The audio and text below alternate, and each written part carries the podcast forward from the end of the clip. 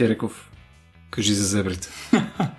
Ами, това беше част от едно от събитията ни на Рацио, където си говорихме за фейка в биологията и това, че всъщност биологичните създания и организми прекарат по-голямата част от живота си в опити да се измамят помежду си, за да добият някакво нечестно предимство едни спрямо други. Конкретно за зебрите е много интересна темата, защото а, тя е вълнувала учените още от Дарвин, даже и още преди това. А, тъ, зебрите са изключително интересни създания, които доста приличат на коне, но нямат много общо с това. А, тъ, основният въпрос е защо зебрите имат такива шарки, защо имат такива ивици, цял, целите им тела са така. А, инкрустирани буквално с всякакъв тип ивици. А, на силно контрастни цветове, черното и бялото. Та има основно три теории.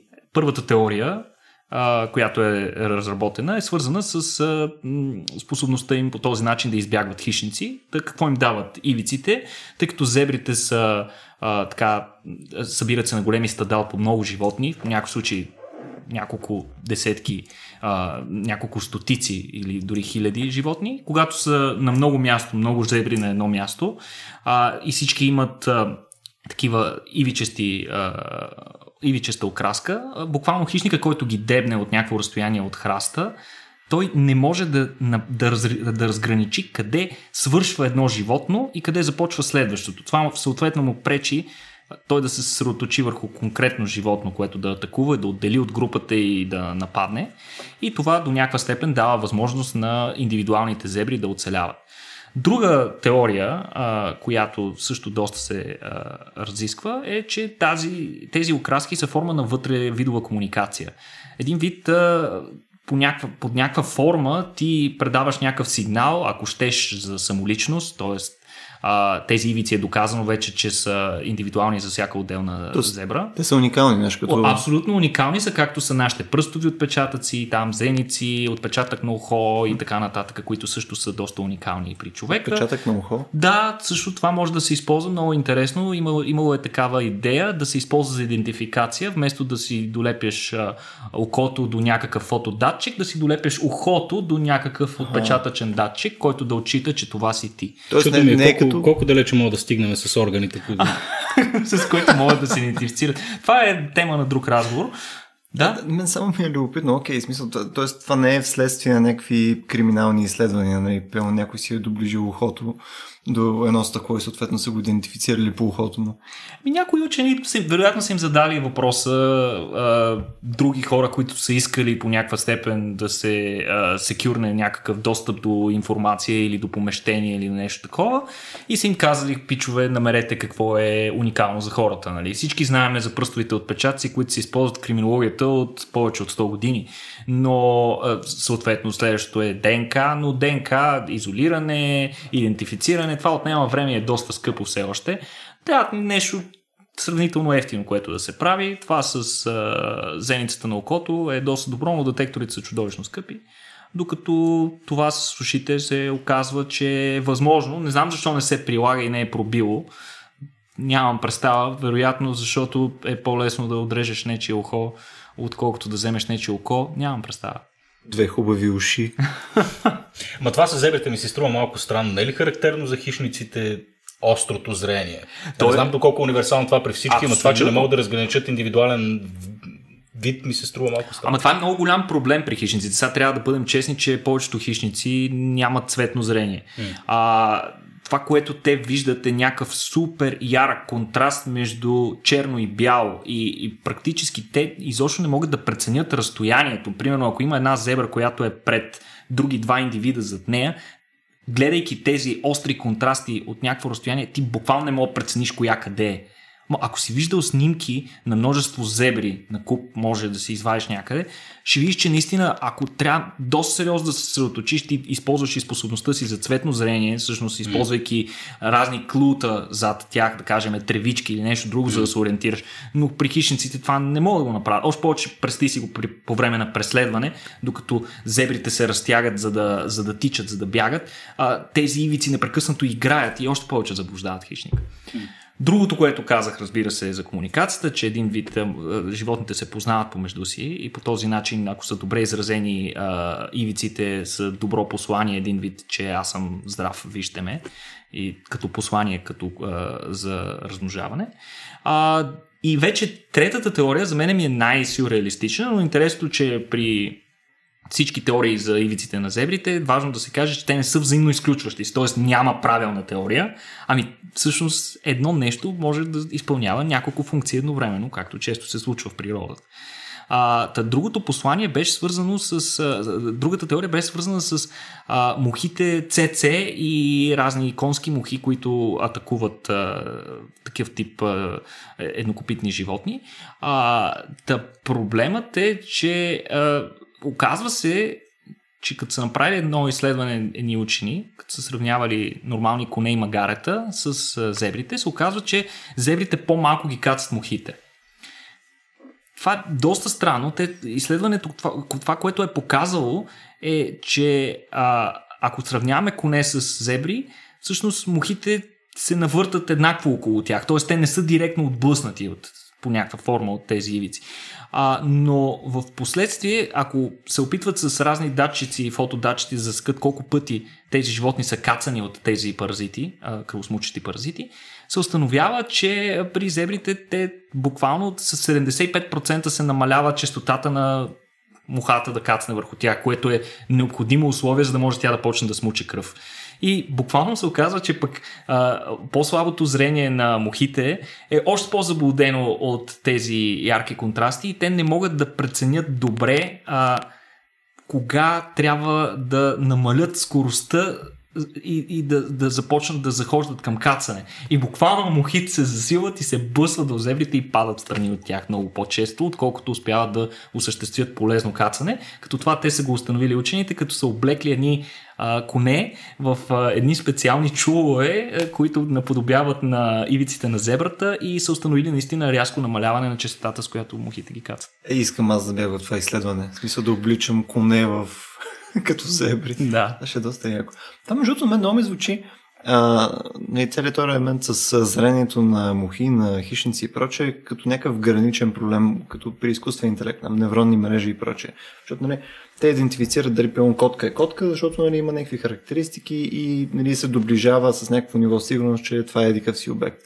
Докато рано това, което ти казваш практически, че зебрите правят е, че по този начин не е ясно, не се идентифицира индивида толкова, толкова видимо. И рано се допълнително се замаскира. Нали, точно това. Точно така. При живите организми работят подобни схеми, pattern recognition схеми, при които животните добре се ориентират кои са важните неща от обкръжаващата ги среда и спрямо импюта, който имат от сетивата, нали, в случая говорим за зрение, защото ни е най-лесно да го възприемем, но също също такъв тип, а, да го наречеме, а, заблуди могат да се проявят при абсолютно всички сетила. Конкретно в случая зебрата прецаква способността на хищника добре да разграничава отделното животно, с което намалява неговата успеваност. Това беше от събитието ми в музейко, което, мисъл, то беше една лекция, част от а, цялостен по-голям формат. А, цялостното събитие на музейко се нарича фейк. Тоест беше м- всичките проявления на фейк в... Ние, ние взехме конкретно биология, но имаше и хора, които се занимаваха с а, примерно електромобили, с а, нали, серия различни скептицизъм, серия различни неща, космос. А, на мен принципно ми беше доста интересно дали някой ще засегне някаква тема свързана с не, там, фейк нюс и прочее. Обаче, тъй като аз трябваше да стоя на лекцията, не успях да отида на нищо друго. Ами преди мен имаше човек, който говори за фейк нюс, мисля, че беше журналист. Залата беше пълна. За съжаление, аз не бях на това събитие, но отзивите бяха по-скоро, по-скоро добри към, да го наречеме, противоположни, но а, темата за Off не знаем буквално откъде да я подхванем ако трябва да бъдем честни. И особено от гледна точка на журналист е доста, доста трудно да се говори за това. Трябва за фейк нюс, може би по-скоро би било смислено да се говори за скептицизъм по начало, за това на какъв какъв тип филтри, какъв тип а, а, предизвикателства трябва да отправяме към информацията, за да може, ако тя ги удовлетворява, да я приемаме за истина. А, иначе той така боравеше доста с а, конкретни примери, което прави нещата доста популяризирани, ако хората имат различни виждания за тези събития. Ние между другото бяхме подготвили две теми за, за ивента, нали така? С, ти беше с Бойко, където за биология. Mm-hmm. На нас каква не беше другата идея? Другата идея беше точно такава да се говори за базов скептицизъм. Mm-hmm. Точно на този принцип. Как, какви mental tools, ако мога така да се, изка... да се изразя, да използваме, за да разбираме, да отграничаваме а, истинната информация от тази, която трябва да подхождаме с съмнение към нея за съжаление, само един панел ни одобриха, но мисля, че не малка част от тези неща ние ги засегнахме и в следващото си събитие. И следващото ни събитие, в интерес на истината, което беше този месец, беше пък за Anonymous Wire. Един филм, който е за живота на Джеймс Ранди, известен иллюзионист, както и скептик, дебънкър и така нататък. Той път направихме едно малко по не толкова насочено към популярна наука събитие, а по-скоро ивент за наистина за скептицизъм, рационално мислене и прочее. А, на панела имахме доста колоритен панел, нали Петко? Имахме колоритен панел, да. Сега ние точно в рамките на панела успяхме да разгледаме някои от, от когнитивни склонности, малко да поговорим малко повече за скептицизъм, тъй като в самия филм изненадващо тази тема не беше толкова засегната, по-скоро ставаше, така фокуса беше върху личния живот на Ранди който е естествено безкрайно интересен сам по себе си. То не е необходимо да е част от филма. Имаше в дискусионния панел успяхме поне така, на базисна основа да докоснем някои от тия принципи, за които говорим. Така наречения bullshit детектор и прочее. Но да, дискусията се получи действително интересна. Тук е едно от нещата, които, примерно, мен много ми се искаше да чуя на дискусията и, примерно, това може да го изговорим с Влади, като записваме mm-hmm. с него в следващия епизод е, ам, къде е границата между това да бъдеш скептичен, нали, критичен към информацията си и всъщност все пак да си някакво пълноценно човешко същество, което не трябва да прави само това, нали, примерно да яде, работи и да си говори с хора. Нали, всички казваме, нали, да бъдеш критичен, да си проверяваш сорсовете и така нататък, но в крайна сметка има някаква граница, има някакъв санитарен минимум със сигурност, но има и горна граница, защото ти по някое време влизаш в някаква безкрайна регресия, където Ами хубаво, ма тая новина откъде е, пък кой е пуснал, пък откъде е сорса, в сорса какво пише, ама къде, кой са референсвали и така нататък. То става един абсурд. Но то това мисля, че трябва да разграничим инструмента, който използваш и начинът, по който го употребяваш. За мен това е проява на неправилна употреба, според мен.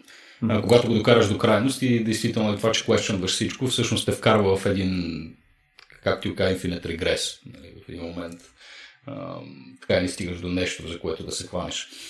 Защото ти всяко нещо реално може да го подложиш на съмнение. Да, да, аз също така съм наблюдавам и доста, доста тревожна тенденция скептицизма като концепция да бъде използвана за прокарване на фалшиви доводи в всякакви сфери. И това е даже, би го нарекал, свръхскептицизъм, при който абсолютно никаква информация, която бъде, ти, ти бъде предоставена, не е способна да те накара да си промениш мнението. Ако ти имаш някакво мнение, което е противоположно на това, или пък ако имаш някакви източници, които говорят за нещо противоположно, което съвпада до някаква степен до, на убежденията ти. Тоест, ние трябва до някаква степен да направим някакво ограничение. Аз, според мен, самият мисловен процес трябва да протича на няколко етапа. Тоест, не всяка информация, която добиваме, е необходимо директно да бъде изконно и из основи проверявана, ако мога така да се изразя. Или до някаква степен, примерно, на, на първо, защото мозъците са ни мързеливи. Те не обичат да извършват тази работа, тъй като това коства доста енергия. Затова много често прибягват към такива, как да го наречем, патърни. В смисъл. Евристики. Еми, евристики, да. Примерно имаш си, имаш си някакъв сайт, на който имаш доверие и всичко, което пише в този сайт, на теб ти е по-лесно да го приемеш директно като истина. И това е нещо добро и кое, нещо, което се развива в международната журналистика и публицистика, че а, има си източници, които а, си, нали, претендират за някаква реномираност и за да поддържат това ниво, те буквално са длъжни да предоставят висококачествена информация винаги. И а, всъщност, а, тъй като а, ако предоставяш винаги качествена а, услуга, да го наречем, всеки провал ти коства много.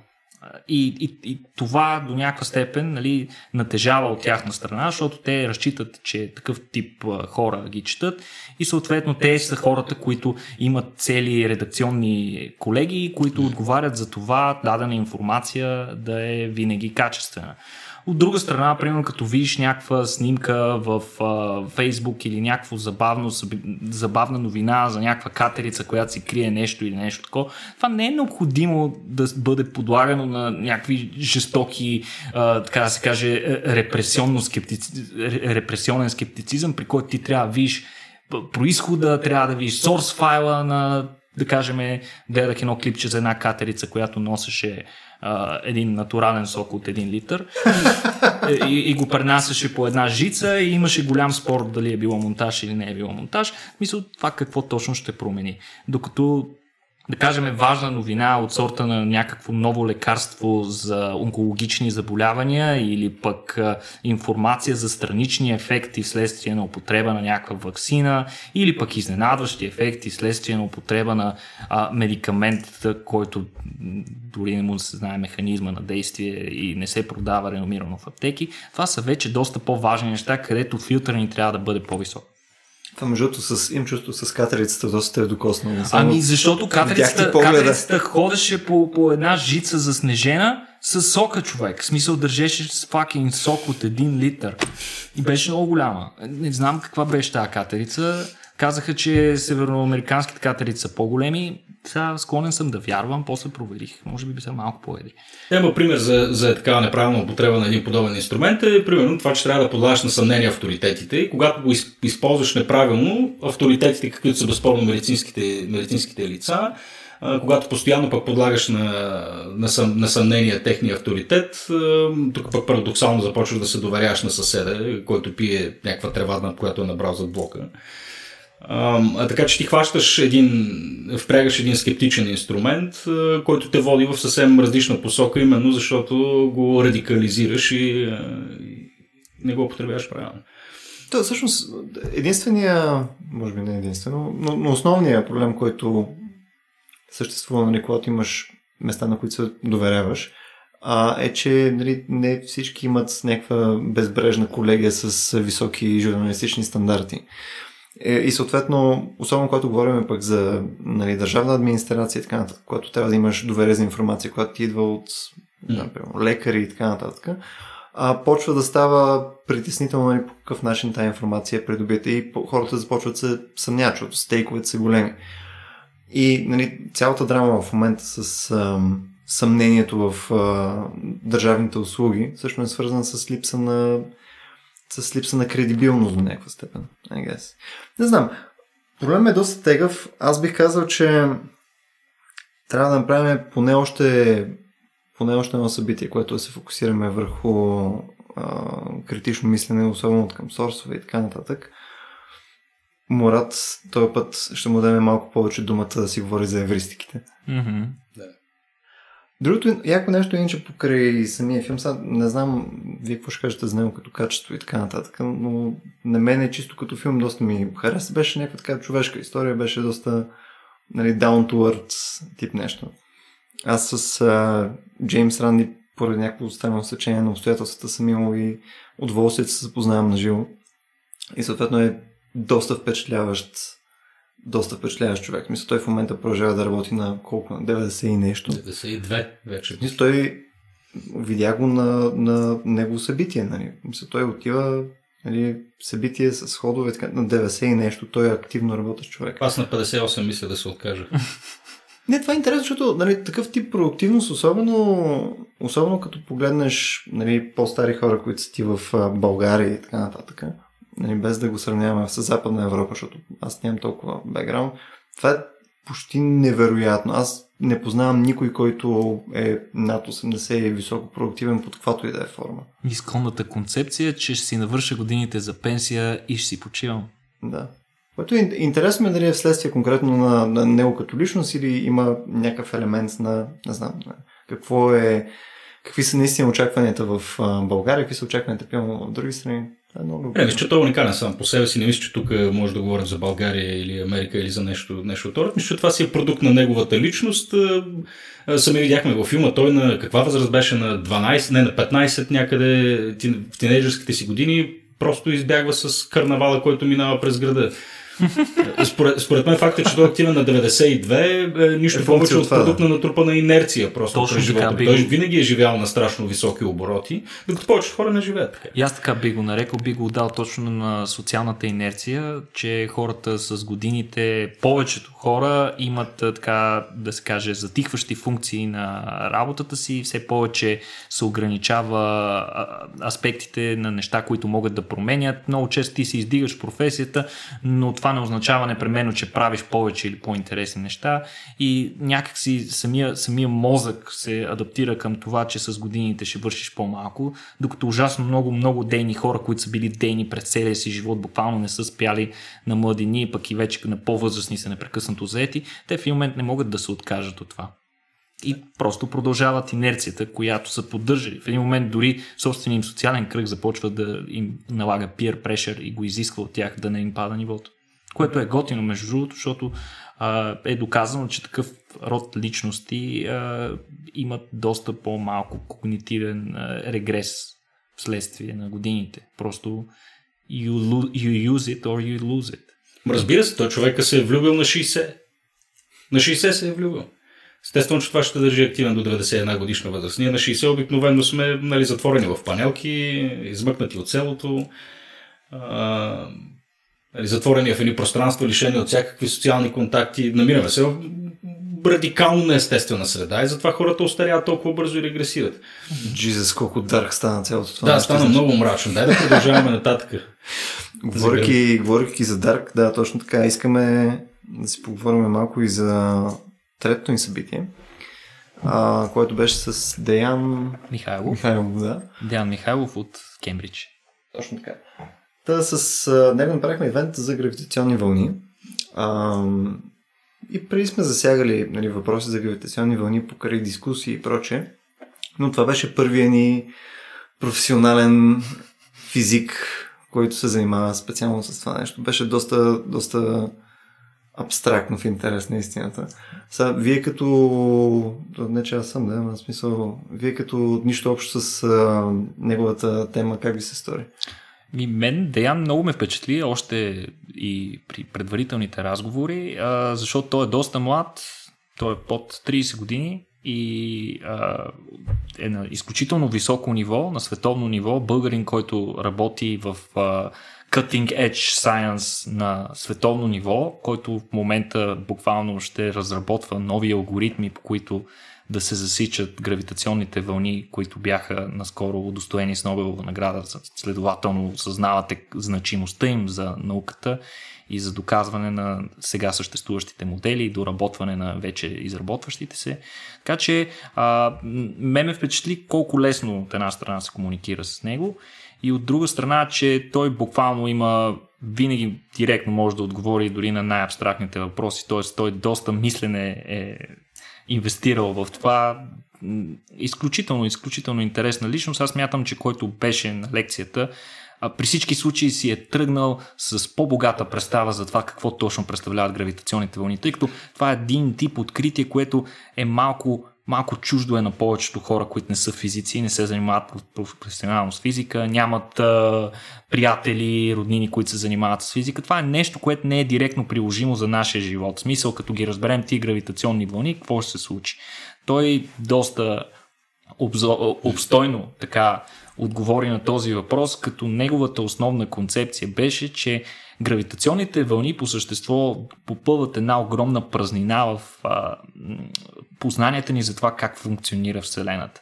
Значи, колкото повече такива дупки ние запълваме, толкова повече ще имаме, а, макар и не на пръв поглед очевидни приложения на, на различни наши изобретения и така нататък. Но, но тези дупки, когато ги попълваме, а, ще даваме възможност на инженери и така нататък, съответно да, да се наместват там под някаква форма с някакъв тип техническо изобретение. Нещо, което не е очевидно сега, в един момент може да предизвика абсолютна технологична революция. Да, всъщност Деян най- най-интересното, може би, всъщност и основното нещо, с което хората трябва да си тръгнат е, че откритието за гравитационните вълни е всъщност откритие на един нов инструмент, по който да изучаваме Вселената. Това е инструмент. До сега сме наблюдавали Вселената, използваме телескопи, използваме предимно светлина, за да я виждаме с очите си. А, сега, непосредствено след това откритие, вече работим с технология, за да слушаме Вселената. И така в рамките на самата презентация той много хубаво, така нагледно показа как я слушаме Вселената и какво всъщност чуваме. А, сега тук си говорихме предварително дали да възпроизведем звука. Нещо такова беше. Да. Това беше първият звук, който са, който са ловили, като това всъщност беше звука на две черни дупки, които се сливат, нали така? Точно така. Това бяха въпросните гравитационни вълни, мисля, че, които бяха възпроизведени под формата на звук и съответно забавени, защото цялото нещо мисля, че се случваше доста, доста бързичко. Да. И като си говорихме за други явления, дали звучат по еквивалентен начин, аз така с леко разочарование научих, че те звучат приблизително еднакво повечето, така че не, не мога да се направи някакъв много интересен микс от звуци от Вселената. Е, или конкретно с сливането на, така, на черни дубки. А, но да, инструмент, да слушаме Вселената. Съвсем, съвсем различно нещо е. А Деян наистина е много, много, много интересен типаж. Е, нали, при все, че така много лесно се говори с него, а, макар и той е, вие сами видяхте как на него му е малко трудно вече да артикулира на български, те, защото нали, вече от години се, се намира в онази страхотна среда. Но а, така, има, има и при него характерната ексцентричност, поне, поне аз се забелязах на, на човек физик, който принадлежи към физическия департамент на университета. Категорично голям мозък е, но, а, но си има и своите, своите странности, които бяха абсолютно чаровни. Няма така. Да... Ами е градски. как, както се оказа, да. Едно от, едно от яките неща, между другото, тъй като аз пък не бях на самата лекция, бях на предварителния разговор с него, Едно доста интересни неща, което пък аз те първа разбрах, че се случва посредством гравитационни вълни, е, че тъй като самата методология, нали, по която ние наблюдаваме Вселената, нали, точно ние вече чуваме нали, какво ни казва, а посредством гравитационни вълни има възможността евентуално да видиме след тази бариера, която е след големия взрив. Тоест, ние имаме, ние имаме един период, в който нали, всичко е Quark глон плазма и съответно нямаме начин да проникнем след това нещо, докато теоретично гравитационните вълни могат да засекат а, нали, самите, самия резонанс, който е от а, големия взрив. Което това е доста любопитно. В смисъл има, има като цяло импликейшени за космологията. И да знаем всъщност повече за нали, различните константи, които сти в Вселената. А, това, което на мен много ми стана любопитно, не знам, виж кажете дали той го е казал по време на лекцията, е, защото той веднага почна да цитира тук Лайго, Еди, какво си, Байсеп, а, нали, разни сателити, с които ще измерват, Лиса и така нататък.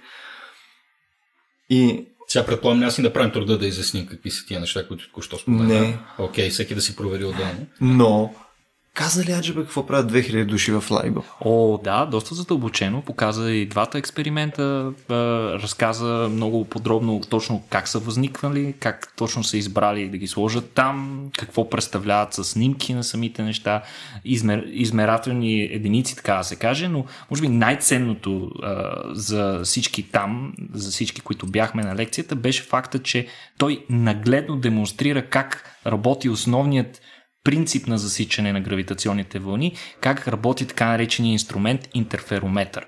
Нали, това на повечето хора нищо не ни говори, но Даян беше успял а, с, помоществователството на Софийския университет да осигури на място интерферометър, с който успяхме буквално да видим, макар и в една доста по-опростена схема, да видим какъв е принципа на действие на тези детектори на, на, на LIGO и на Virgo както и на всички бъдещи, вероятно, които ще бъдат произвеждани. А, за мен най-ценното в тази ситуация беше, там има а, два лазерни лъча, които чрез една финна оптика се насочват да минават по определен начин, интерферират и така нататък. И интерферентната картина, която се получава е строго характерна, така да се каже. Тя винаги е една и съща, защото скоростта на светлината е една и съща, пък оптичният път на лъчите е един и същ и всъщност ние трябва да получим винаги една и съща картина. Но това, което се случва под въздействието на гравитационните вълни, което променя тази картина и ни дава основание да смятаме, че сме ги засекли, е че самото пространство време се нагъва. Това е което кара светлината да измине повече разстояние. Това, което разминава а, интерферентната картина, която получаваме базовата, е, че тези мощни събития, които се основно биват засечени огромни събития следствие, например, сливане на гигантски черни дубки, които, както той демонстрира, предизвикват нагъване на пространство, времето, което изменя неговите параметри, чисто вълновидно, така да го кажем, за известно време. А, и всъщност другото, което показа, беше и колко чувствителна е тая апаратура, което пък предизвика съвсем различен разговор за това какво чудо на инженерните науки трябва да е. Това след като едно тропане на, на копито в радиус от 2 км може да, да предизвика някакво смущение абсолютно, в тази апаратура. Абсолютно, доста добре го беше иллюстрирал това. Да. Всичките, всичките са под земята, за да няма смущения и въпреки това работата на повърхността на земята е доста сложна с такъв тип чувствителна апаратура. Затова следващата логична стъпка е да, да, да работиме в космоса, където голяма част от тези фактори, които пречат на достоверното засичане на подобни явления, съответно ще бъдат die Beckner избегнати. Мен много ме впечатли факта един от основните източници, нали, в момента мисля, че бяха 18 потвърдени подобни засечени явления, но едно от тях, което той цитира, беше при между две черни дубки, едната от които мисля, че беше супер масивна, много голяма, даже май беше по-голяма отколкото тази в центъра на нашата галактика и около нея а, гравитира друга черна дупка, която в крайна сметка толкова се приближава, че двете дупки се сливат и това, което а, астрономите са установили, че след сливането резултантната дупка, която е буквално съдържа масите и на двете дупки, е с 11 слънчеви маси по-малка.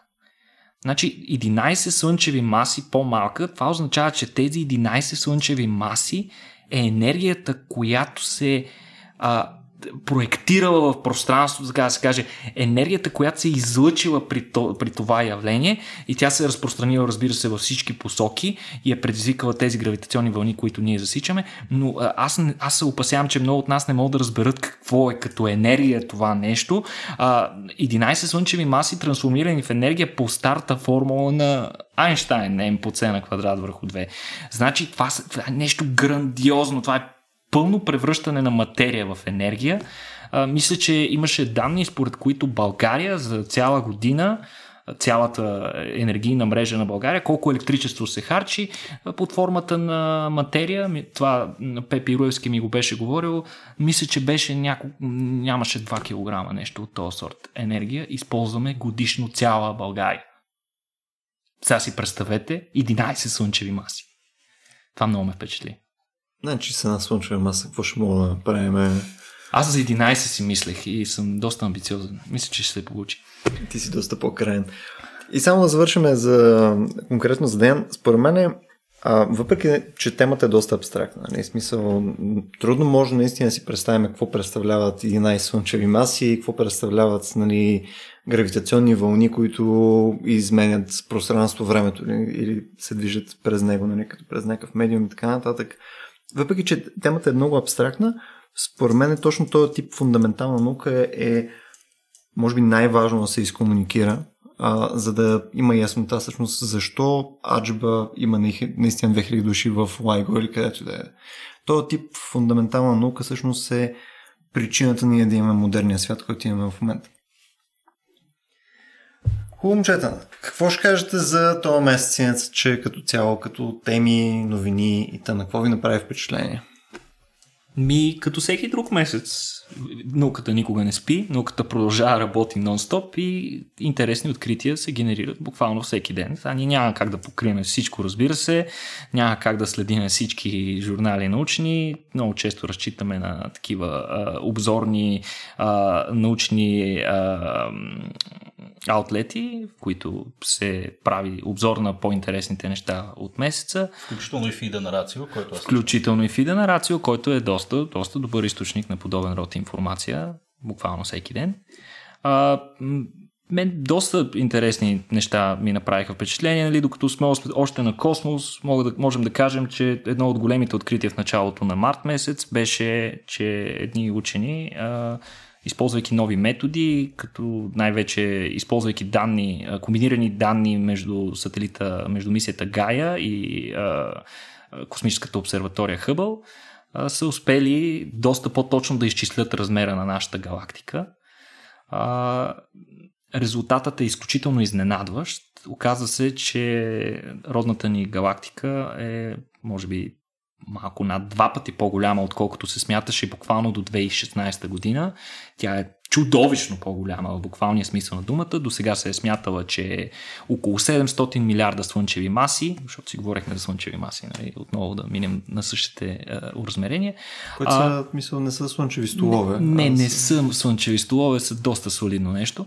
А, Та, според новите им изчисления, актуалният размер на слънчевата, на, извинявам се, не на слънчевата система, на нашата галактика Млечния път, актуалният размер на Млечния път към момента е около 1,5 трилиона слънчеви маси. Виждате, над два пъти по-тежко е.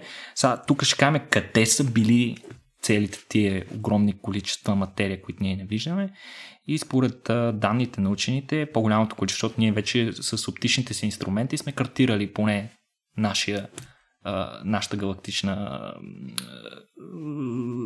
комшулук, да го наречем. Махалата. Махалата сме я картирали доста добре, но сме картирали това, което виждаме. Това, което не виждаме е тъмната материя.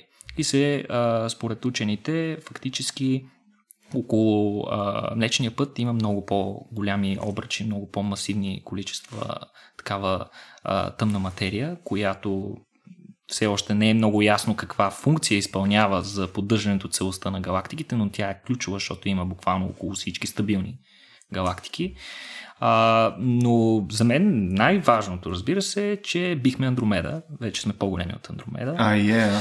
Вече сме най-голямата галактика в а, локалния клъстър. Аз мисля, да, той е измервателен метод, нали, с който ние сме видяли всъщност, че Аджиба сме по-големи от Андромеда. Приложихме ли го и на Андромеда?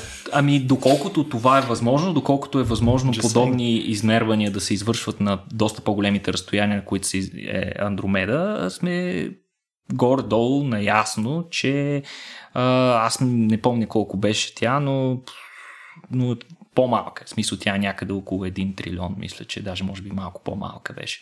Но... То предполагам, че е по-лесно и тя да се измери, тъй като я наблюдаваме отвън. Не знам доколко това е било и самото ограничение. Ами аз на... все пак не съм нали, астроном, не мога да кажа какви са техническите пречки да се измери точно размера на една а, галактика, но се оказва, че е доста по-сложно, отколкото си мислим. А, използват се доста сериозни анализи, да има някакви термини, които аз много, много не ги разбирам какво означават, като например измерва се орбиталното движение на глобуларни клъстери в периферията на галактиките, които а, всъщност а, трябва да се движат по-бавно, но се движат много бързо и всъщност по тази разлика в скоростта на движение на тези локални клъстери се изчислява нали, горе-долу приблизителната цялостна плътност, цялостното количество материя в дадена галактика. Да, само си мисля, че няма нищо свято. Спирам да си купувам енциклопедии и всяка година трябва нещо, трябва, трябва нова и адаптирана. Не, макар че ми харесва тук наратива за галактическия национализъм, който вкарахме. А така, Milky Way all the way. Да, да. Между другото, през март имаше пократително количество пак космически новини. Смисъл, имаше космически разходки там на МКС, имаше а, серия новини за екзопланети, имаше една, която беше свързана с а, такива супер земи. И, абе, мисля, беше фул. Имаше и някаква новина, че НАСА не разполага с два с два такива космически костюма, които са в размер М и поради тази причина не могат да изкарат две жени в открития космос. Не, не, не, всъщност историята е доста по-сложна. Оказва се, че НАСА продължава да използва костюми от 70-те, 80-те години на миналия век. А, и всъщност те тогава, като са ги правили, са ги правили, що годе стандартни, за да могат да се произвеждат лесно. Това, което е било различно между различните костюми, е различните компоненти. Те са модулни. Mm-hmm. Буквалният смисъл на думата, нещо, което е модулно и се сглавя между тях. Буквално взимаш си а, коланче, гърди, ръкавици, всичко това се сглобява. И всъщност мисля, че конкретно в случая с а, астронавката, това, което попречи на най-епохалното еманципиращо събитие на космическата ни година, беше, че един от тези компоненти не беше нейния размер, който доста би влушило качеството на работа в космоса и затова... Знаете, в космоса не се залага толкова на сексизъм, колкото на сигурно. В смисъл, там няма място за рискове, няма място за рисков маркетинг.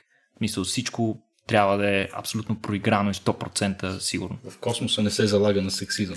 За разлика от земята. но, но тук е постоянен да, сексизъм. Да. Едно от едно от много яките неща този месец, което не е толкова свързано с новините, е излезе един много проекция такава на Netflix, който беше с малки къси аним, анимирани филми. Love, Death and Robots. Love, Death and Robots, точно, точно така. И едно от тях имаше точно едно клипче, където имаш някакъв spacewalk. Mm-hmm. Нали, имаше една мацка, където излиза навънка, а, някакъв такъв а, космически отпадък, хваща удари. Да, чух, че са, голяма, чух, че са голяма сеч тези клипчета, не съм имал възможност. Конкретният да епизод е малко спин-оф на, на Gravity, ако питаш. Да, малко за да. около 10 на минути. Тега в Gravity, да. да. И то наистина беше около 10 минути. Да.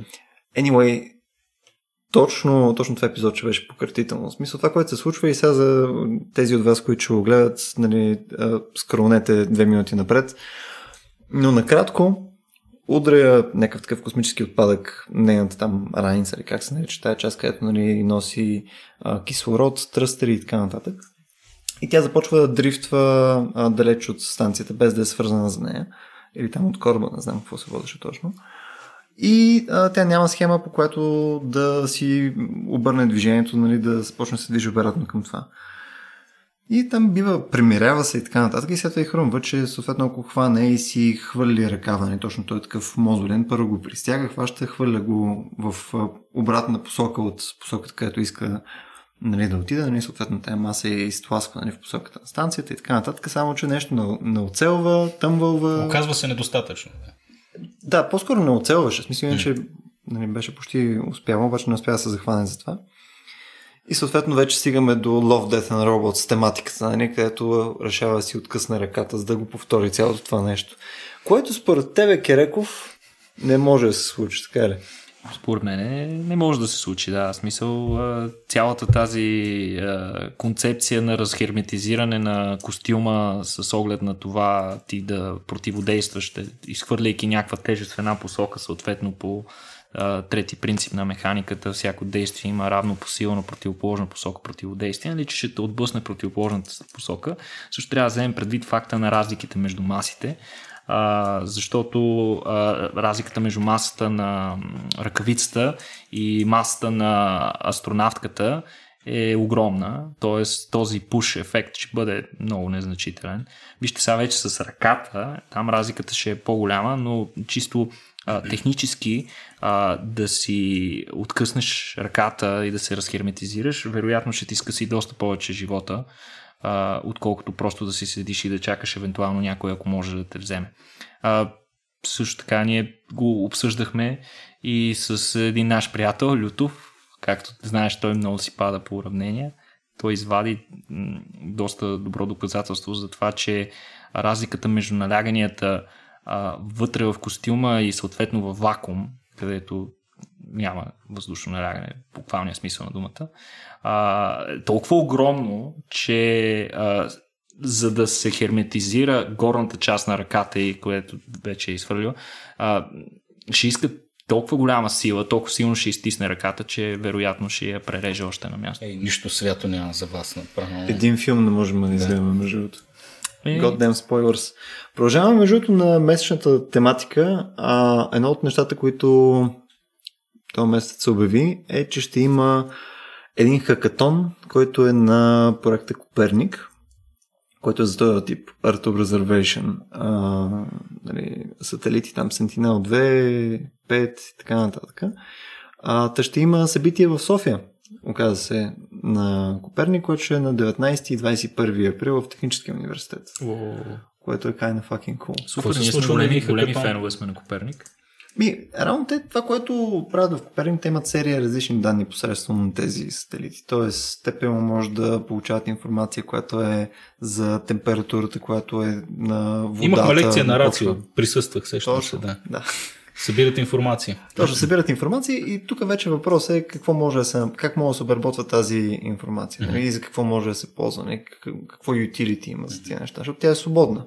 Ето цялата идея на програмата Коперник е, че е такава free access информация. Сега вече ако се ползва за някакви бизнес цели и така нататък, мисля, че имат някакъв имат някакъв модел, по който се чарджва. Със не сигурност.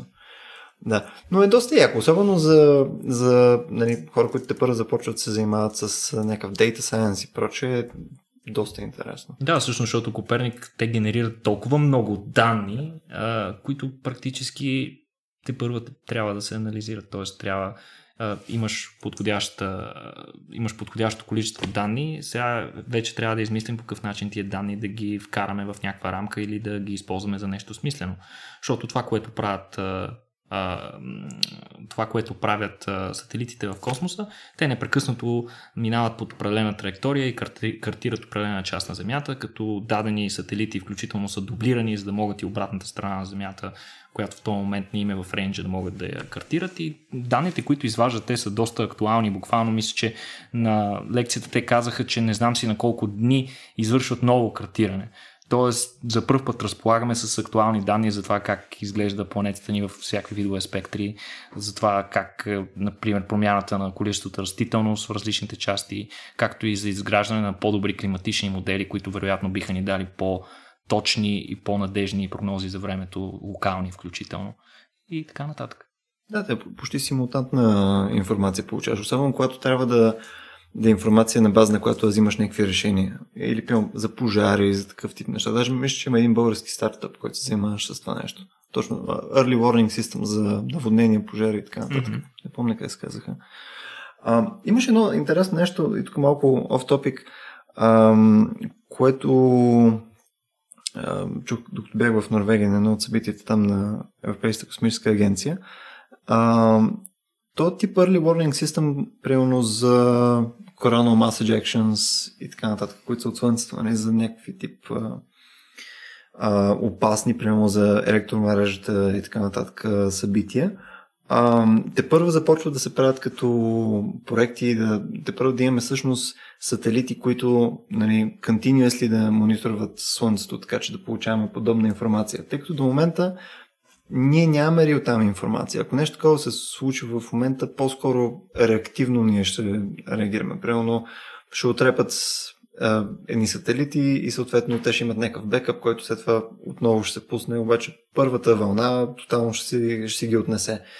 А, идеята е да има точно не, не апарати, които да, които да имат някаква друга функция и да дават информация за това нещо, а конкретно тяхната функция да е това наблюдаване, което да ни дава реал-тайм информация. И между другото, това мисля, че може би всеки подкаст го споменаваме, все по-често нали, виждаме изстрелване на повече и повече и по-голямо количество и по-специализирани сателити, които вършат такива функции. За мен космосът става все по-интересен и по-интересен.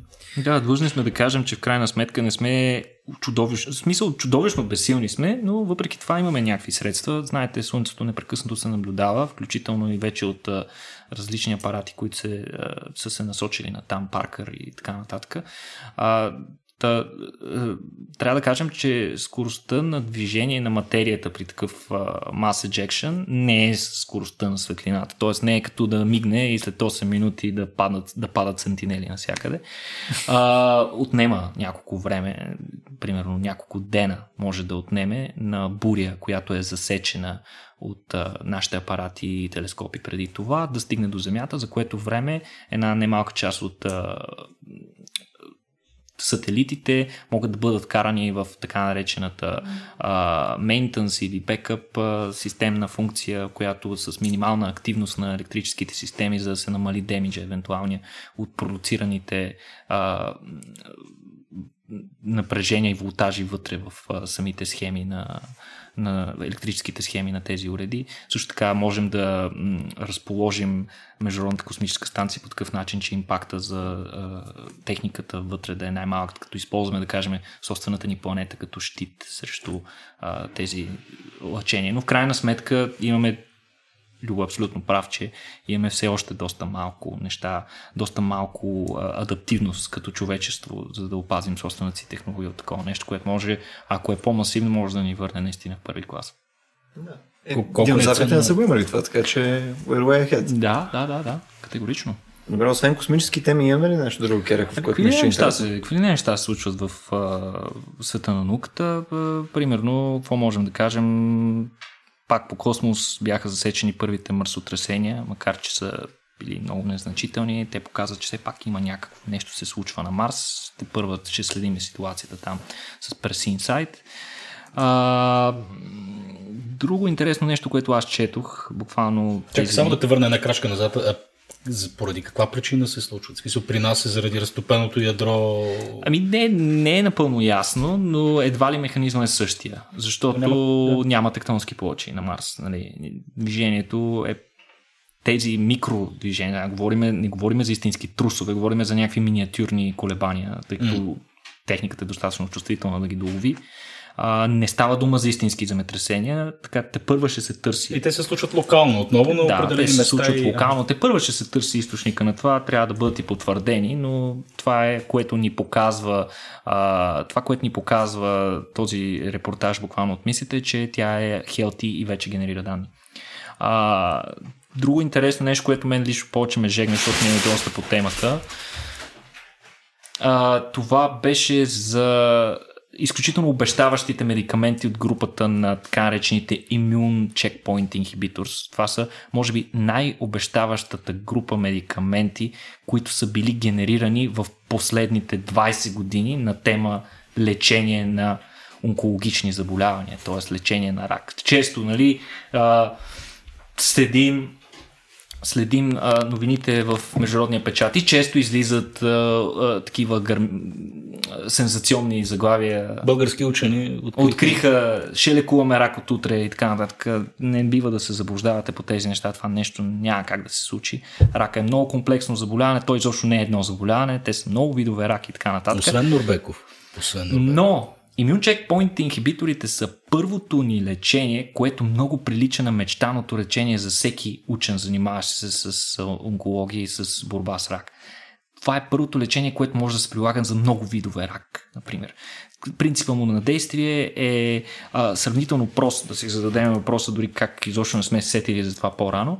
В имунните клетки, всяка имунна клетка има множество рецептори по повърхността си, които регулират нейните функции и някои от тези рецептори са активиращи, те активират нейния метаболизъм, тя става по-активна, започва да произвежда повече медиатори, почва да убива повече чужди клетки и така нататък и съответно има и противоположния тип регулация, който намалява активността на имунната клетка, вкарва я в едно заспало състояние или просто и казва вече нямаме нужда от теб, сори, пич и я убиват.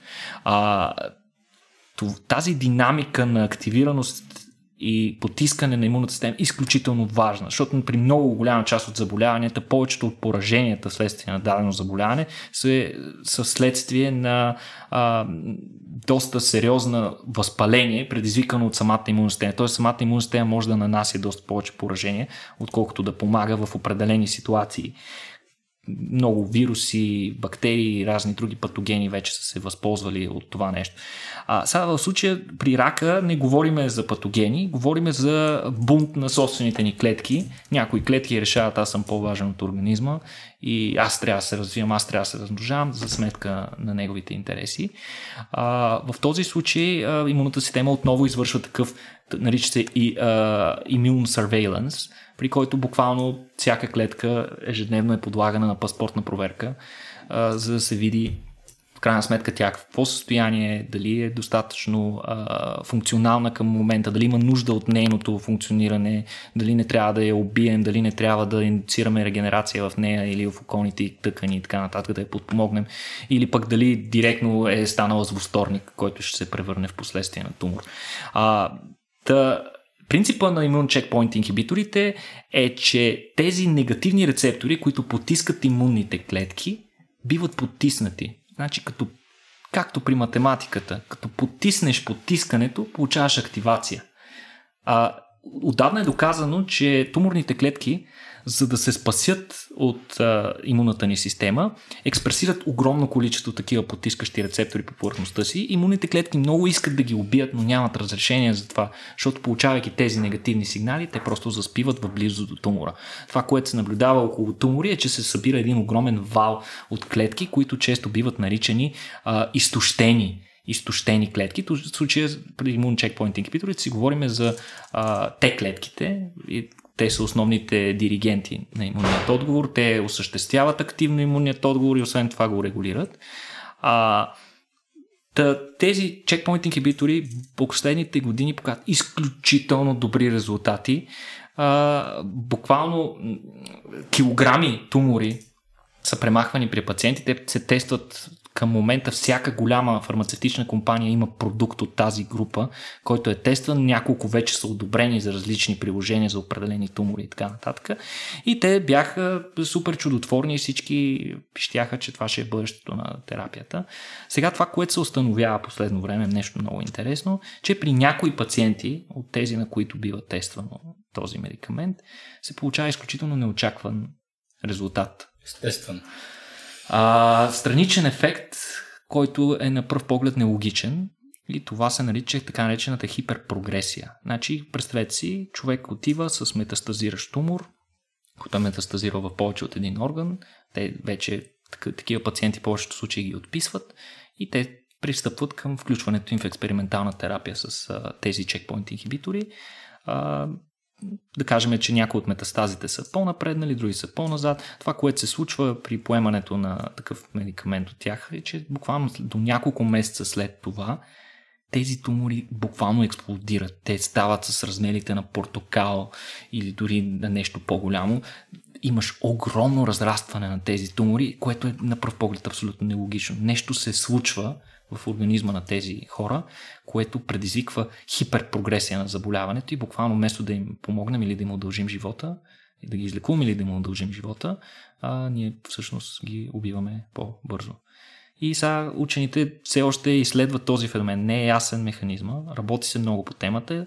Вече е ясно, че има нещо общо чисто генетично, че при някои видове рак определени типове мутации опосредстват по-честото развитие на тази хиперпрогресия, но трябва да бъде да бъдем коректни и да кажем, че около между 7 и 29% е частотата на тези хиперпрогресии в зависимост от рака, като най-често хиперпрогресии се наблюдават при раковете на шията и главата. Това е изключително разочароващо за мен. Очаквах много повече от тези медикаменти, но те те първа ще се развиват, може би ще станат и по-добри.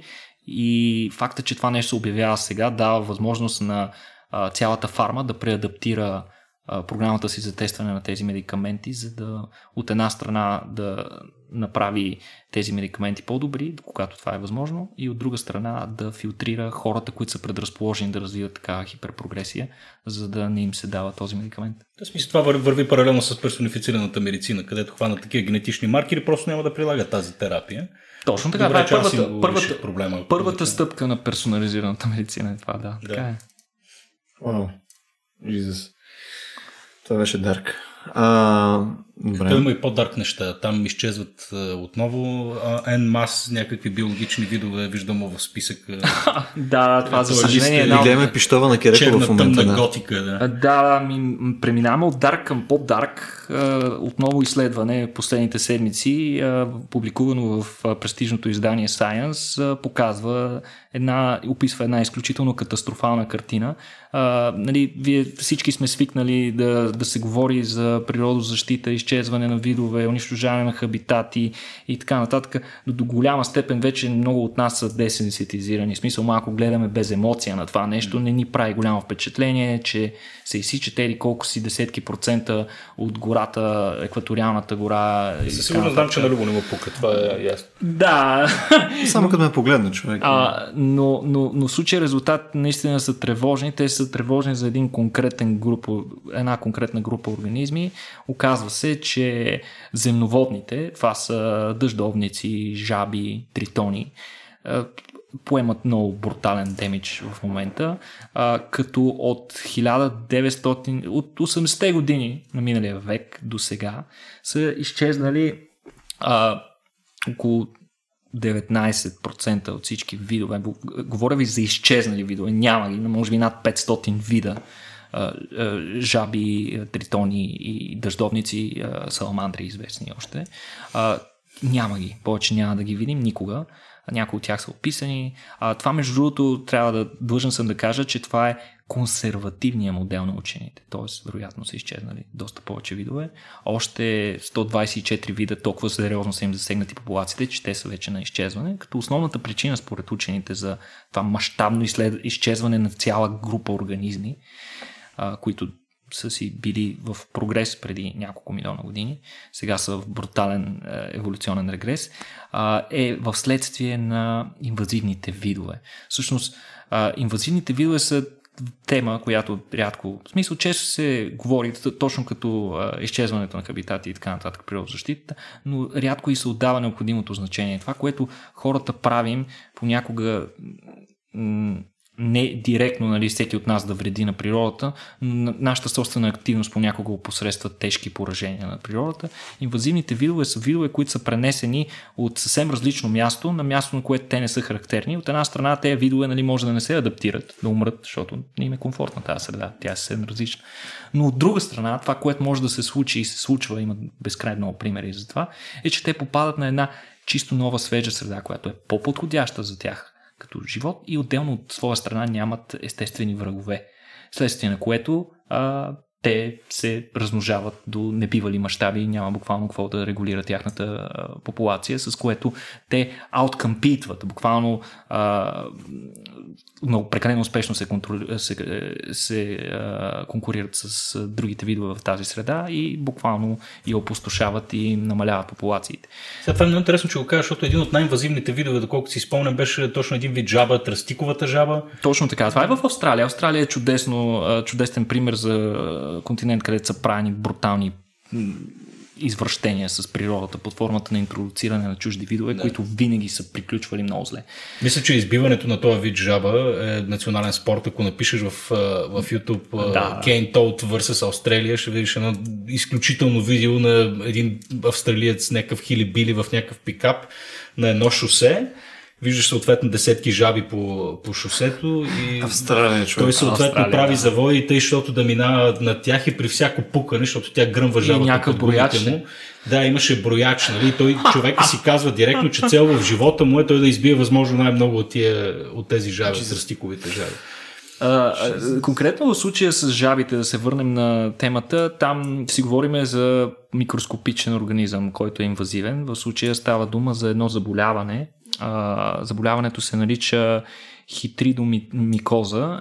То се причинява от а, гъбни видове от а, род а, бат, батрахохитридум, това е нещо, което убива жабите ли? За това ли говориш? Това убива да. жабите, да. Това е една гъбичка, която се заселва по кожата на жабата, нанася доста сериозни поражения, които налагат а, на жабата да отдели кожата си. А както може би не знам дали знаете, но земноводните животни нямат много добре развити дробове.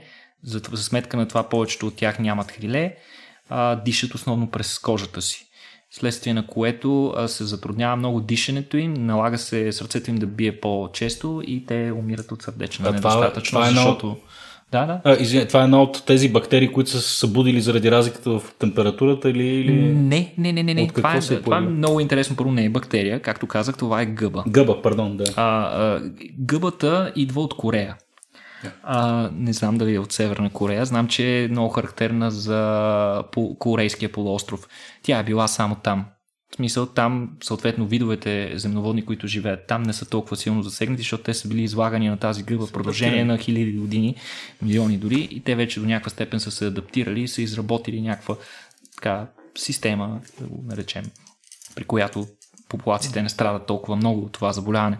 Но а, в следствие на транспорта на екзотични видове навсякъде по света, много често някои от тях са а, били а, болни от това заболяване, те са го пренесли на друга среда, в други континенти, на места, където тези животни никога не са се срещали с това заболяване.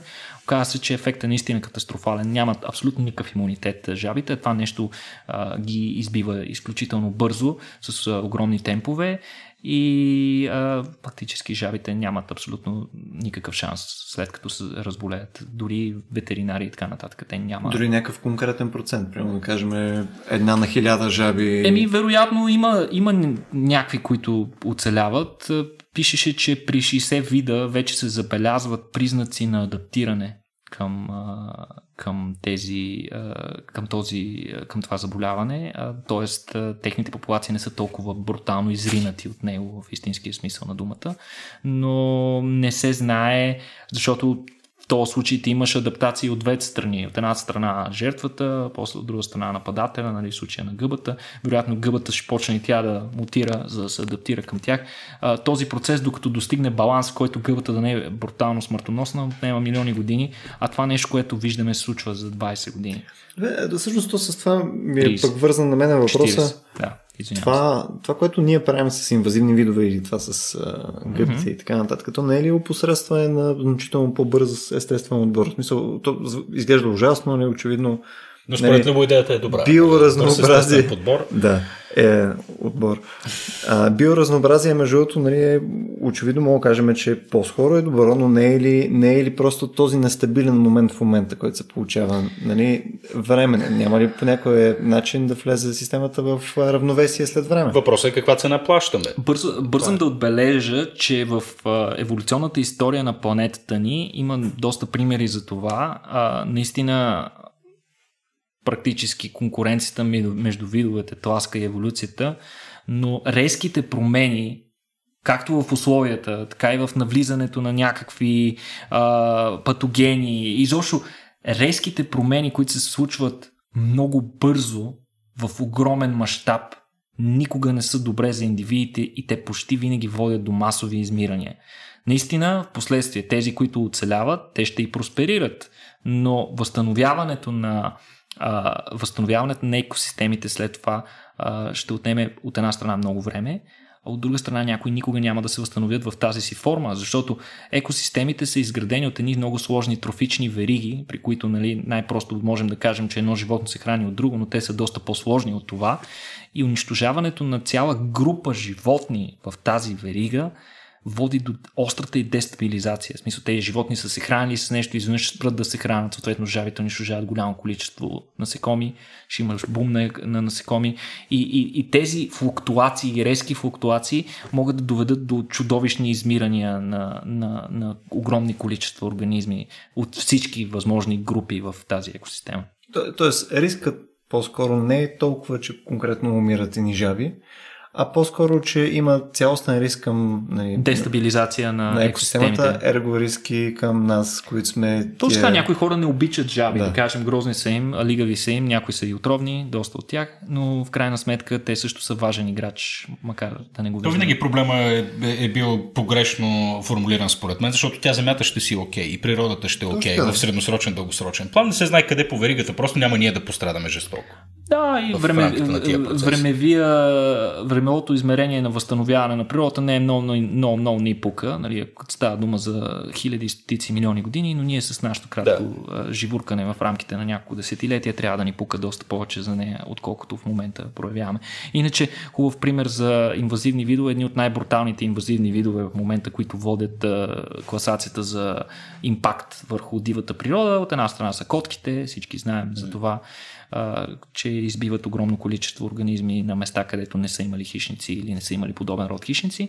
А другото, между другите животни, които може би дори водят котките в някой аспект, са гризачите и особено плъховете, като а, Пуховете, особено на Нова Зеландия, са нанесли огромни поражения и в момента Нова Зеландия води една много интересна кампания по унищожаване, масово унищожаване на гризачи, като буквално се работи остров на остров, след което се извършват бариерни методи за да се преустанови повторната им поява. Те използват разпръскване на примамки, които са направени по точно определен начин. Примамката изглежда по точно определен начин, има точно определена доза, точно определен токсин, който не убива директно организма, а му дава възможност така в поколението си да предаде а, отровата.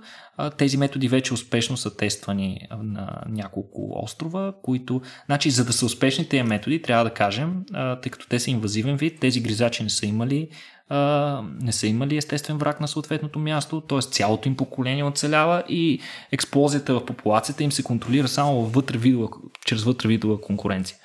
Т.е. докато имат а, необходимо количество неща да ядат, те ядат и, и им се разраства популацията. Тоест, ако само няколко, а, ако малко количество тези гризачи оцелеят при тези кампании, те ще се развият отново, ще експлодира отново. А, неприятното при този род а, кампании, те трябва много добре да са планирани, много добре да са осъществени от много опитни а, екипи, пилоти и така нататък. Всички по всичко по веригата трябва да е брутално. Планирането отнема години. А, осъществяването е в рамките на кампания за около седмица-две и ефекта е видим след две години. Тоест ти първоначално не знаеш какво се е случило. Не съм относителен оптимист, тъй като хората сме изключително добри в систематичното избиване на биологични видове, каквито и да са те, особено ако си решим, че ни е важен приоритет. Да, е, много хора се и забавляват. В Австралия, Правейки. например, наскоро проектираха нов а, вирус, който убива зайци, защото... Биологичен вирус. ли беше това? Да, да. да, да. Понеже към стария вирус зайците вече започнаха да развиват устойчивост и затова се наложи да разработиме нов вирус. Ще видим кога подобни... Не, Австралия, Австралия е едно много специално място, между Да, към... това е бойното поле на инвазивните видове и реинтродукцията и аз лично тайничко и не много тайно се надявам да започнем да си вземем уроци от тази Австралия Австралия това да не се случва повече никъде, но вече виждаме доста примери, че контрола е нисък. Мисля, че един от най-гадните инвазивни видове, за които съм чувал, беше един вид риба змия видна. Ако не се лъжа в Off News наука, четах статия за, за, за, за тази риба. Особеното при нея е, че тя не можеш да ограничиш, просто ограничавайки водния басейн, тъй като тя е способна в продължение на 4 км да подскача по сушата и така да се мести от воден басейн на воден басейн. 4 км. 4 км разстояние може тази риба да подскача.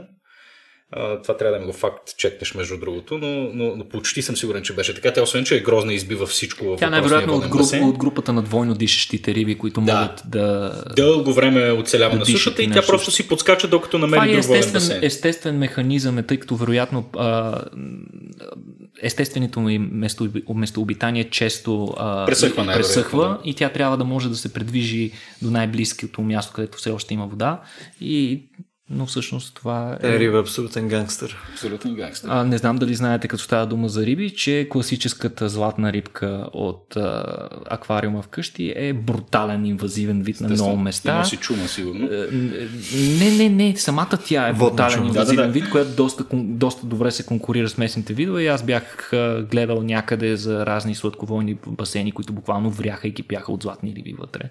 Да ходиш да ловиш там всяка по три желания ще е много тежко. Тези инвазивни видове, които са вследствие на нашето нали, оценяване на естетиката им, нали, mm. котки и така нататък, явно, да, ние сме проблема. Ние сме проблема. И то по някой път, опитвайки се да го оправим, правим още по-големи глупости, защото доколкото си спомням, жабите са били вкарани в Австралия, за да се борят с някакъв вид насекомо, което Точно се отразява съответно на нещо. На, на нещо. В последствие те, да се борят с жабите, мисля, че вкарват а, а те първо си лисици. Не, не лисици. Вкарваха някакво друго животно, да, за да се сборят с това, пък правят трето. Карват, карват лисици, за да се борят с жабите, обаче лисиците не искат да ядат жабите. Да, не им се кефят нещо и пък насякъде има лисици, защото и те нямат врагове. и се почва. А да, жабите, между другото, забравих да кажа, те са отровни, нищо не иска да ги яде, да. стават много големи, скачат, както каза Петко, буквално по, в определени... Те приличат на кучета, те са ужасяващо големи. В, в определени периоди, жабиче, при пика на популацията, те буквално засипват цели шосета да. с огромно количество такива жаби. За да се справят с лисиците, вкарват английски аристократи. А между другото, да, да, да. а това с лисиците, между другото, те отказват да ядат жабите, но изключително успешно изяждат по-голямата част от птиците в Австралия, следствие на което предизвикат брутален спад в популацията. Та това за гризачите, което исках да ви кажа, е, че на някои острови това вече е успешно и се наблюдава дори а, завръщане на цели популации птици, които се смятали за изчезнали, а, популацията много бързо скача, връща се, което показва, че а, динамиката в тези процеси, а, самата природа и еволюция и самите екосистеми са достатъчно устойчиви и могат да се, могат да се върнат на базовото си равнище доста бързо. То е базовото равнище е баланс, който е осъществен следствие на милиони години проба грешка. Да, много бързо се връщат на това базово положение, ако успеем да върнем средата на по-старому. Да. Но това е, е, това е нещо положително. Ето, казахме нещо положително. В смисъл, тук сме го горе-долу, сме го оцелили. Въпросът е... Finally. Ти прочете ли Еклисиаста в този ред на мисли? Беше по ангажимент за този уикенд? До половината съм. Как ти се стори? Човек. М- малко те сложиха да спода в момента, но понеже онзи ден ми говореше, че за Еклисиаста доста превъзбудено. Човек, аз, аз не очаквах, честно не очаквах да е толкова странно това. Мисъл, аз мислех, че... Защото слушах този подкаст, който беше на Very Bad Wizards. Мислех, че малко си имат някаква, някаква доза интерпретация, нали, тяхна. Нали, защото те са и философия, тумба-умба, мислят, че нали, неща се случват, но тя ги няма. Аз по-дарк нещо не съм чел последните няколко години. Препоръчваш? Бих препоръчал, да, определено. А, само, само за, защото ние го почнахме от главата за краката, Еклесиаст е една от а, книгите в Стария Завет. И е Нека кажем последния начин. В смисъл, тъй като ние тук всички сме а, диви атеисти, това мисля, че е буквално най-атеистичната книга в Библията, която може да си представиш. Тя е, поне до момента, до което аз съм я докарал в момента някъде, малко след половината, а, това е тегъв нихилизъм. да, все едно, представям се едно Албер Камю и един много възрастен човек си направили дете. И съответно това е... И нещо, той е от гледната точка на някакъв а, относително успял човек, възрастен, а, богат с достъп до нали, всички житейски блага и съответно хваща и каза, нали, нищо няма смисъл ефективно. Ето открил нали... топлата вода. То това е универсално, универсалното човешко Може. Човек, аз не очаквах това да е в а, Библията. Смисъл, аз съм, пълно съм чел Библията, като съм бил на 21-22, нали, в да. uh, The Heyday на атеизма ми. И съответно това в момента, като го чета с малко контекст, нали, и доста, доста ми пръска главата. Това ли ти е четивото на седмицата, което препоръчваш? По-скоро да, макар че сега в момента съм фанал а, и новата книга на The Expanse, mm-hmm от малко фикшн, да. Новата за Експанс започва доста добре. И не съм я зацъкал. Та Любо подхвана Еклисиаста след като ме направи на две стотинки за това, че чета Моби Дик. Отдаде, го на, отдаде факта, че аз чета Моби Дик на присъщата ми... Моби Дик. Аз, в смисъл, Моби Дик и аз това ти казах, и параграф 22 не можеш по-скучни Да не говорим за параграф 22, Моби Дик, ако искаш да си поговорим малко за китове, тъй като е научен все пак. Okay. Такова. Естествено, големия, големия враг на капитана Хаб е всъщност кашалота. Кашалота най-големия хищник, известен, нали, който някога е живял, живял на планетата. Вижте, има най-голямата глава и включително издава най-високия звук в природата кашалотът. Съответно, той е бил много търсен заради близо 5 тона спермацет. Това е такова едно жилирано вещество, което се намира в главата на кита. Това е, на английски беше блъбър. Не? Масно, масно тяло се да, нарича. Масно. Намира да. се в главата на кашалота. Има много характерни особености, че на различна дълбочина може да променя своята консистенция. Може да става твърдо, може да става меко, с, кое, с помощта на което а, регулира вътрешното си налягане животното. Да, и плавателността, нали? Така, и плавателността, точно така. Да. И сега в книгата тя естествено си принадлежи на своето време. В 19 век много от нещата са описани като нещо изключително мистериозно, как се движи кита, как общува кита, защо издава тия звуци. Сега знаем, че някои органи му служат и за, за ехолокация, съответно, но изключително животно. В този смисъл книгата, книгата е относително интересна а, тъй като нали, освен китоловната индустрия говори и за китовете по принцип. Изключителни същества. Мисля, че кашалота може да плува със скорост до 45 км в час, което е скоростта на Хюсейн Болт, мисля. Може да задържа тази скорост в продължение на един час. А, така че не подценявай Моби Дик.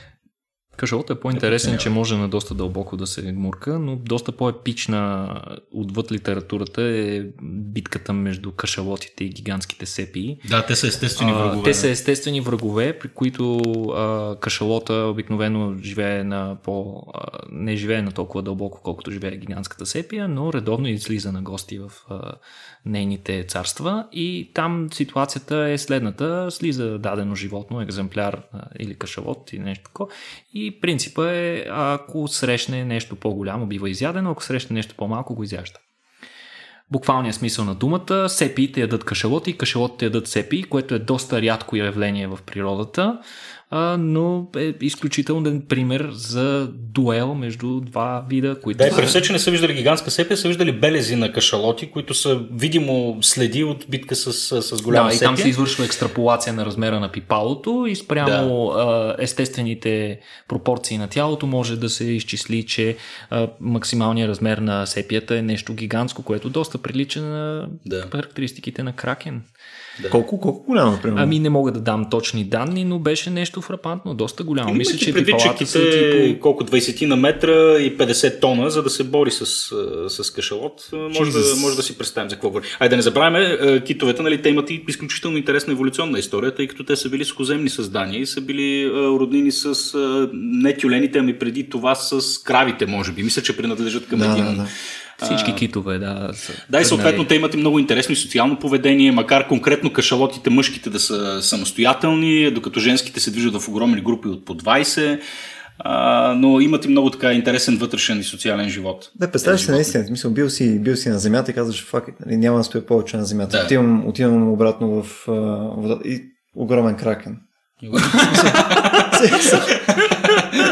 Е, това на нищо не прилича вече. Не да. знам, това ми звучи като някакъв разкът на, на HP Lovecraft. Малко с нали на надолу някакви. Това е ужасно, хора. Добре, аз предлагам да поприключваме. Вече сме към до час и 20. Uh-huh. А... Благодаря ви, приятели. Имаш да казваш други неща, съжалявам. Продължавай. Да, събитията. Да. Да, всъщност едно от нещата, които ние казахме в предишния епизод е, че през април ще празнуваме Юрис Найт, което е Деня на космонавтиката а, мисля, на 12 април се падаше петък, където ще си говорим за а, историята, съвремието и бъдещето на а, космическите ни изследвания. А, ще имаме трима доста интересни лектора. Може да видите повече инфо в, а, в ивента в а, страницата ни на Рацио. И другото нещо, което не обявихме покрай лекцията на Владия трябваше, имаме планирани с него, Влади Боживов, имаме планирани с него два други ивента, като те ще са първите ни събития извън София. Имаме едно събитие, което ще бъде в Пловив на 22 май и имаме едно събитие в а, Варна, което ще бъде на 28 май. Така че за тези от вас, които искаха нали, да правим нещо извън София, случва се да вземете да дойдете, така че да го правим отново. Нали? И така хубаво, благодаря ви, момчета. Аз викам да приключваме. Благодаря. И аз ви благодаря и до скоро. До скоро.